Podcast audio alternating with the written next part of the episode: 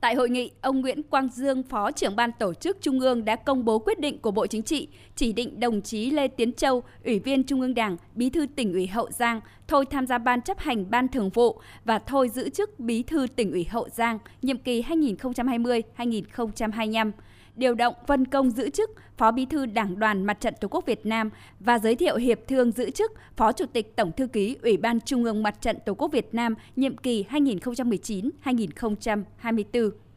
Tiếp đó, 100% ủy viên Đoàn Chủ tịch Ủy ban Trung ương Mặt trận Tổ quốc Việt Nam và ủy viên Ủy ban Trung ương Mặt trận Tổ quốc Việt Nam có mặt tại hội nghị đã thống nhất hình thức biểu quyết giới thiệu ông Lê Tiến Châu, Ủy viên Ban chấp hành Trung ương Đảng, Phó Bí thư Đảng đoàn Mặt trận Tổ quốc Việt Nam tham gia Ủy ban, Đoàn Chủ tịch và giữ chức Phó Chủ tịch Tổng Thư ký Ủy ban Trung ương Mặt trận Tổ quốc Việt Nam khóa 9, nhiệm kỳ 2019-2024.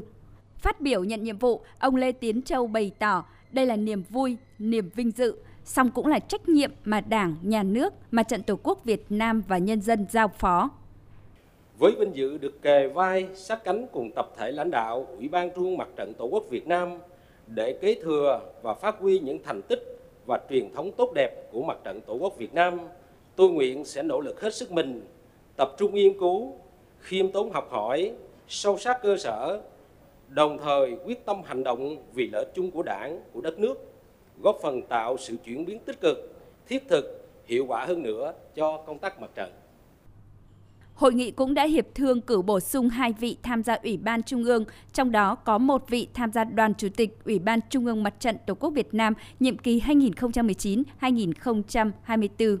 Cũng tại hội nghị, Đoàn Chủ tịch và Ủy ban Trung ương Mặt trận Tổ quốc Việt Nam cho ý kiến vào dự thảo báo cáo tổng hợp ý kiến kiến nghị của cử tri và nhân dân tại kỳ họp thứ nhất Quốc hội khóa 15. Các ý kiến cơ bản đồng tình với dự thảo báo cáo do Ban Thường trực trình, đồng thời bổ sung nhấn mạnh thêm một số nội dung mà cử tri và nhân dân đặc biệt quan tâm, kỳ vọng, gửi gắm vào Quốc hội khóa mới. Ông Đỗ Duy Thường, Ủy viên Đoàn Chủ tịch Ủy ban Trung ương Mặt trận Tổ quốc Việt Nam cho rằng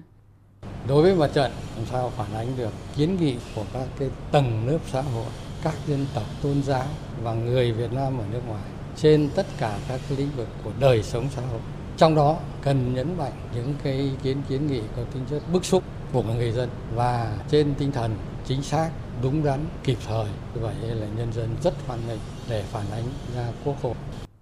Tại hội nghị, ông Đỗ Văn Chiến khẳng định Ban Thường trực Ủy ban Trung ương Mặt trận Tổ quốc Việt Nam sẽ tổng hợp đầy đủ và có văn bản về kết quả hiệp thương cử Phó Chủ tịch Tổng Thư ký Ủy ban Trung ương Mặt trận Tổ quốc Việt Nam khóa 9, nhiệm kỳ 2019-2024. Hiệp thương cử bổ sung hai vị tham gia Ủy ban Trung ương